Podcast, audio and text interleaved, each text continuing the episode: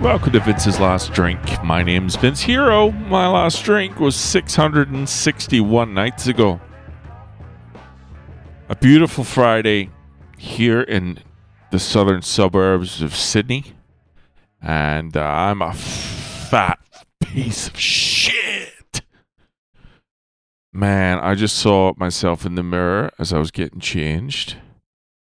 And you remember when you remember Joey Tribbiani's Tribbiani's fucking torso? Imagine that, but like just fucking an extra shovel load of fat in all the wrong places. All right. I caught a view of myself. I, I saw my reflection today when I was walking with clothes on. Ugh. Just a big old keg on legs, as they would say. Just a big old fucking barrel of a torso. Not really in the gut, just like an overall, just a fucking, just, it's just not, it's not good. And I'm, I seem powerless to uh, make the necessary choices to improve it. So I'm just coming here telling you about it. It's obscene. I tried to fucking, I thought, let me just get some sun on this fucking thing. Let me just put these tits in the sun for, you know, half an hour, 40 minutes. This was yesterday. I thought, if I expose, first off, if I feel the, the embarrassment of being shirtless in uh, in public, that's one. That should do something, you know.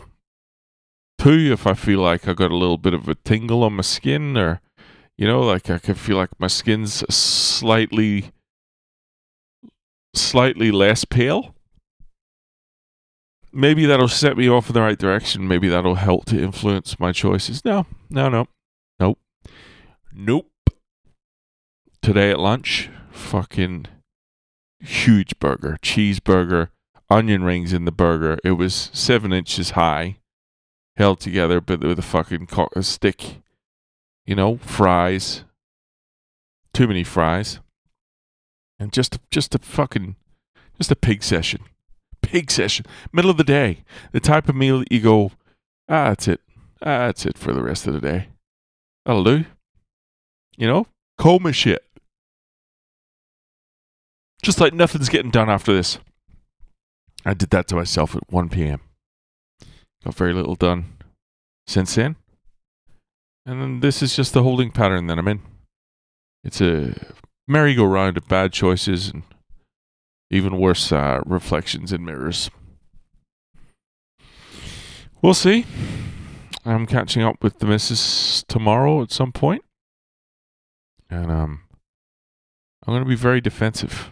I'm going to be very Wah! She comes and tries to touch me in any sort of way, you know? If she wants to put her arm around me or anything, you know, if I hug her and she, if I go overhand and she goes under and she goes to touch the love handles, there'll be a swift defensive strike. You know? God forbid she puts her hand near my stomach. I'll throw an elbow. I'll throw these bows, bro. I'll split that fucking eyebrow right open.